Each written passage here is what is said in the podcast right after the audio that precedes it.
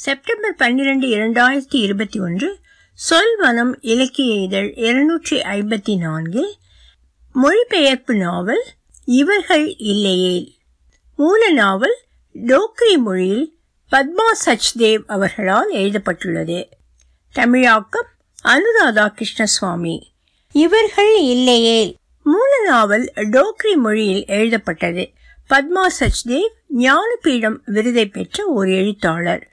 வாழ்க்கை குறிப்பு பத்மா சச்தேவ் புகழ்பெற்ற இந்திய கவிஞர் மற்றும் நாவல் ஆசிரியர் ஆவார். டோக்ரி மொழியின் முதல் பெண் கவிஞராக கருதப்படும் இவர். இந்தி மற்றும் உருது மொழிகளிலும் தனது படைப்புகளை எழுதியுள்ளார். இவருடைய எண் பாடல்களும் எண் கவிதைகளும் தொகுப்புக்காக இவருக்கு ஆயிரத்தி தொள்ளாயிரத்தி எழுபத்தி ஒன்றில் சாகித்ய அகாடமி விருது வழங்கப்பட்டது. இரண்டாயிரத்தி ஒன்றில் இந்திய அரசு இவருக்கு பத்மஸ்ரீ விருதை அளித்து கௌரவித்தது. மேற்கு வங்காளம் மற்றும் மத்திய பிரதேச அரசுகளின் விருதுகள் சரஸ்வதி சம்மான் விருது போன்ற பல மதிப்பிற்குரிய விருதுகளையும் இவர் பெற்றுள்ளார்.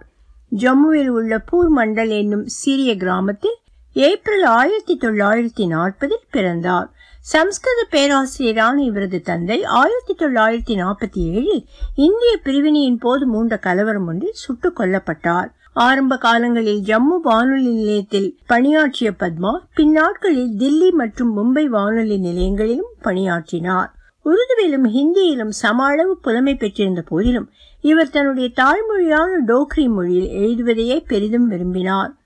சிறு கிராமத்தில் பிறந்த இவர் தன்னுடைய திறமையால் தனது தாய்மொழியான டோக்ரியை அதன் சிகரங்களுக்கு கொண்டு சென்றார். சிறு கிராமத்திலிருந்து வந்த போதிலும் தில்லி மற்றும் மும்பை இலக்கிய வட்டாரங்களில் இவர் மிகவும் வெற்றிகரமாக வலம் வந்தார். பத்மா தனது எண்பத்தி ஓராம் வயதில் ஆகஸ்ட் நான்கு இரண்டாயிரத்தி இருபத்தி ஒன்றில் மும்பையில் காலமானார். இவரது அறிவு திறமை மற்றும் வாழ்க்கையின் மீதான தீராத காதலுக்காக நண்பர்களால் அன்புடன் நினைவு கூறப்படுகிறார். இவர்கள் இல்லையே. யுகமாற்றம் நிகழும் போதெல்லாம் அது தன்னுடன் புதிய தைரியத்தை புதிய காலைகளை புதிய மாலைகளை புதிய சட்டங்களை புதிய நடைமுறைகளை புதிய மக்களை மற்றும் புதிய காதல்களை கொண்டு வருகிறது. பொருட்கள் பழையனவாகி போனாலும் புது உற்சாகத்துடன் இன்று புதிதாய் பிறக்கின்றன. துளியும் மாறாதது ஏதாகிலும் உண்டா என்றால் குழந்தையின் சிரிப்பு தாயின் தாய்மை உணர்வு மற்றும் காதலின் பைத்தியக்காரத்தனம் மட்டுமே. சில சமயம் உறவுகளும் நம்மை பல பிறவிகளுக்கு தொடர்ந்து கொண்டிருக்கும். முன்னாட்களில் வசதி படைத்தவர்களின் வீடுகளில் வேலை செய்பவர்கள் தலைமுறை தலைமுறையாக தங்கள் முதலாளிகளோடு கூடவே இருந்து வந்ததனால் அவர்களது குடும்பத்தில் ஏறத்தாழ ஒரு உறுப்பினராகவே மாறிவிட்டிருப்பார்கள். அவர்களுடைய குழந்தைகளும் அதே வீட்டு முற்றத்தில் விளையாடித்தான் வளர்ந்திருப்பார்கள். அதே முதலாளிகளின் தோட்டங்களில் இருந்து கொய்யா ஆப்பிள் ஆரஞ்சு போன்ற பழங்களை திருடி திண்டிருப்பார்கள் அவர்களது குழந்தைகளின் பழைய துணிமணிகளை உடுத்தியிருப்பார்கள் அவர்கள் வீட்டு முற்றத்தில் குளிரில் நடுங்கிக் கொண்டு முதலாளி வீட்டினரின் பழைய செருப்புகளையோ ஸ்வெட்டர்களையோ அல்லது நைந்து போன கம்பளிகளையோ கூட பெற்று உபயோகப்படுத்தி இருக்கக்கூடும். வேலைக்காரர்களின் ஒட்டுமொத்த குடும்பமே முதலாளியையோ அல்லது முதலாளி அம்மாவையோ சந்தோஷப்படுத்துகிற முயற்சியில் ஈடுபட்டிருப்பார்கள். இரவில் முதலாளிக்கு கால் பிடித்து விடுவார்கள். கால் பிடித்துவிட்டு களைத்து போகையில் முதலாளியின் கட்டிலைக்கு கீழே மூட்டை போல விழுந்து விடுவார்கள். கண் விழிக்கையில் கருணை உள்ளம் கொண்ட முதலாளி சற்றேனும் கோபமுறாமல் அவர்களுக்கு வேலையும் கொடுப்பார். பல வீடுகளில் வயதாகி போகும்போது இந்த வேலையாட்கள் வீட்டு விவகாரங்களில் அறிவுரை கூறுவதும் உண்டு. வீட்டு பெண்கள் திருமணமாகி புகுந்த வீடு செல்கையில் இந்த வேலையாட்களின் மனைவிமார்கள்தான் சீதன வெள்ளாட்டி போல செல்லமாக வளர்ந்த அந்த பெண்களுடன் கூடவே சென்று புகுந்த வீட்டில் அப்பெண்கள் சகஜமாக வேரூன்ற எல்லா முயற்சிகளையும் எடுப்பதுண்டு. முதலாளிகளுக்கும் வேலைக்காரர்களுக்கும் இடையேயான உறவு தொடர்ந்து உறுதிப்பட்டு கொண்டே இருக்கும். இந்த உறவுகளுக்கு வேறு பல பரிமாணங்களும் உண்டு. ஆனால் இன்றளவும் இவர்களுடைய உதவி இல்லாமல் குடும்பம் என்னும் கடலை கடந்து மீள்வதென்பது மிகவும் கடினமான காரியம் என்பதை மட்டும் நான் நிச்சயமாக அறிவேன். வீட்டில் இவர்களை சொந்தம் என நினைத்து பழகி இவர்கள் சென்ற பிறகு நான் பலமுறை வருந்தியிருக்கிறேன். ஆனால் யார் எவ்வளவு நாட்கள் வீட்டில் இருந்தார்களோ அவர்கள் இருந்தவரை நான் அவர்களை வீட்டின் ஒரு உறுப்பினராகவே கருதியிருக்கிறேன். அவர்கள் விட்டு போகையில் மிகவும் வருந்தியதும் உண்டு. இன்று கூட எவரேனும் என்னை சந்திக்க வரும்போது உள்ளூர் ஒரு சந்தோஷம் தலை தூக்குகிறது. இன்றும் இவர்கள் இல்லாமல் குடும்பங்கள் சரிவர நடப்பதில்லை. இவர்கள் எல்லோரையும் பற்றி எழுதி நான் என் மன பாரத்தை குறைத்து கொள்ள விரும்புகிறேன். இதனை ஒரு வகையான கடன் தீர்த்தல் போலவும் நன்றி தெரிவித்தல் போலவும் கருத விரும்புகிறேன். அத்தியாயம் ஒன்று. லப்போ அண்ணா. வீட்டு வேலையாட்களில் வீட்டிலும் வாழ்க்கையிலும் எல்லோரையும் விட முதலில் நினைவுக்கு வரும் பெயர் லப்பு அண்ணாதான். நான் பிறப்பதற்கு கிட்டத்தட்ட ஒரு வருடம் முன்னாலேயே லப்பு அண்ணா வீட்டில் வேலை செய்ய ஆரம்பித்து விட்டதாக அம்மா சொல்வார். குழந்தை பருவத்தில் என்னை மடியில் அமர்த்தி சோரூட்டி இருக்கிறார். தோளில் சுமந்து ஊர் சுற்றி காட்டி இருக்கிறார். தன் முழங்காலில் அமர வைத்து ஊஞ்சல் ஆட்டி இருக்கிறார். வீட்டில் அடிக்கடி அவரை பற்றி பேச்சு எழும். சில வருடங்கள் முன்பு அவர் என்னை சந்தித்த போது அம்மாவிடம் சித்தி இது நம்ம பத்தோ தானே என்று விசாரித்தார். அம்மா உனக்கு அடையாளம் தெரியவில்லையா என்ன? என்று கேட்டார். அடையாளம் தெரியாமல் என்ன? இவள் பெயர்தான் ராம்பன் ரேடியோவில் தினமும் ஒலிக்கிறதே என்றார். அதோடு நிற்காமல் என்னைப் போலவே போலி குரலில் பேசியும் காட்டினார். ஹூன் துஸ் டோக்ரி சகபரான் சுனோ.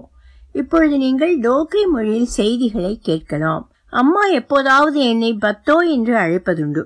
ஆனால் இந்த செல்ல பெயர் அம்மா என் மீது அன்பாக இருக்கும்போது மட்டுமே உபயோகப்படுத்தப்படும். அத்தகைய வாய்ப்புகளை மிக குறைவாகவே நான் அவருக்கு கொடுப்பேன் என்பது வேறு விஷயம். அம்மா பெரும்பாலும் என் நடவடிக்கைகளால் என் மீது கோபமாகத்தான் இருப்பார்.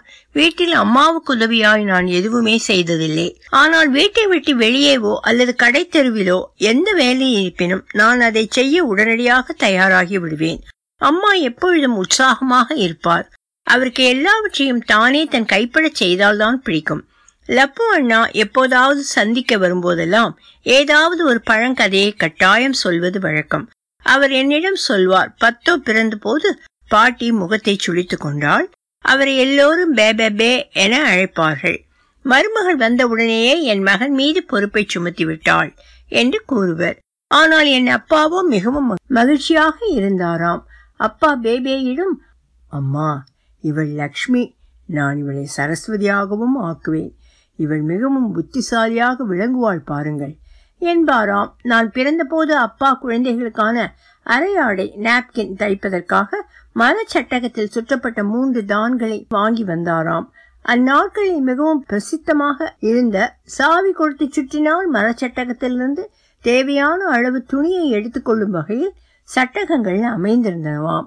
பேபே அரையாடையை தைப்பதற்காக தன்னுடைய இற்று சாயம் போன பழைய மல்மல் துணியை தந்து விட்டாராம் கூடவே இவளுடைய அம்மா மகாராஜா ஹரிசிங்கின் பெண்ணா என்ன? இவளுடைய மகளுக்கு ஏன் புத்தம்புது துணியில் அரையாடை தைக்க வேண்டும்? என்றாராம்.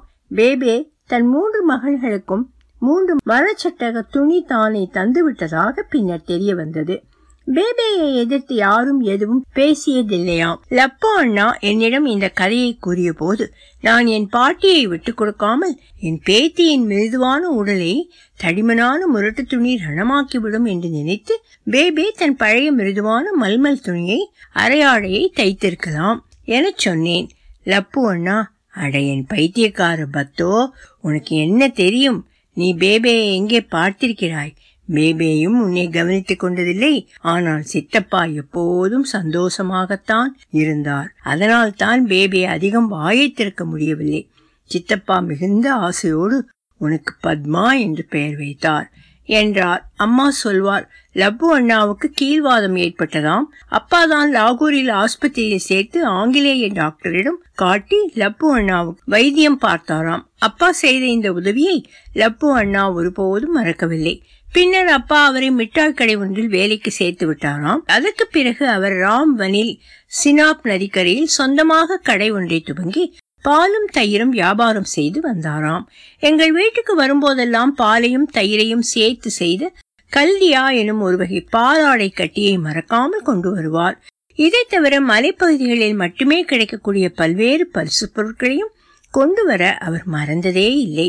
அம்மாவை சித்தி சித்தி என்று பாசத்துடன் அழைத்து தனக்கு விருப்பமான உணவு வகைகளை சமைத்து தர சொல்வார் சித்தி உங்கள் கையால் சமைத்த ராஜ்மாவும் நெல்லிக்காய் சேர்த்து செய்யும் உணவுப் பொருட்களையும் சாப்பிட்டு யுகங்கள் ஆகிவிட்டன என்பாராம். அம்மாவும் மிக மகிழ்ச்சியுடன் லப்பு அண்ணாவின் விருப்பங்களை பூர்த்தி செய்து வைப்பார் அவருடைய திருமணம் குறித்து பலமுறை பல்வேறு இடங்களில் பேச்சுவார்த்தைகள் நடந்த போதிலும் திருமணம் மட்டும் கடைசி வரை நடக்கவே இல்லை. இது குறித்த வருத்தம் அவருக்கு எப்போதும் இருந்தது. உண்மையில் எதை பற்றி நான் சொல்லிவிடக்கூடாது என தப்பிக்க நினைக்கிறேனோ அந்த விஷயம் இதுதான்.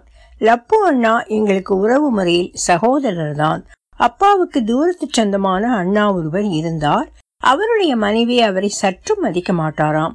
எனவே அவர் மனைவியின் அவமரியாதை நிறைந்த நடத்தையை தாங்க முடியாமல் வருடத்தில் பெரும்பாலான நேரத்தை தனக்கிருந்த விவசாய நிலத்தை பராமரிப்பதிலேயே செலவழித்து வந்தாராம். அவ்வாறு இருக்கையில் அவர் அதே இடத்தைச் சேர்ந்த ஒரு பெண்ணுடன் சேர்ந்து வாழத் தொடங்கி பின்னர் அவரை ஒரு முறையில் திருமணம் செய்து கொண்டாராம். விவசாயமும் நன்றாக நடந்தது. லப்பு அண்ணாவும் பிறந்து விட்டார். இந்த விஷயம் அந்த கிராமத்தில் எல்லோருக்கும் தெரிந்திருந்த போதிலும் பெரியம்மாவிடம் சொல்லுகிற தைரியம் எவருக்கும் இல்லை. பெரியப்பா இருந்தபோது பெரியம்மா லப்பு அண்ணாவின் தாயாரை பெரியப்பாவின் உடலை கடைசியா ஒருமுறை பார்க்க கூட விடவில்லையாம். அவரும் லப்பு அண்ணாவுடன் நிலத்திலேயே எப்படியோ காலத்தை ஓட்டிக்கொண்டு இருந்தாராம். அவரும் இறந்த பிறகு பத்து பன்னிரண்டு வயதிலேயே லப்பு அண்ணா அனாதையாக நின்றபோது என் அப்பாதான் அவரை வீட்டுக்கு அழைத்து வந்தார். இறுதி வரை லப்பு அண்ணா எங்கள் குடும்பத்துடன் தொடர்பில் இருந்தார். பல வருடங்களுக்கு முன்பு அம்மா ஒரு சமயம் லப்பு அண்ணாவுக்காக கல்யாண தரகர் கூட பார்த்திருக்கிறார். நல்ல வசதியான குடும்பத்து விதவை பெண். அவருக்கு ஒரு மகளும் இருந்திருக்கிறாள். அவருடைய கணவனின் மறைவுக்கு பிறகு அவருக்கு கிடைத்த ஓய்வூதிய தொகையை வைத்துக்கொண்டு அந்த பெண்மணி தன் மகளுடன் வாழ்ந்து கொண்டிருந்தார்.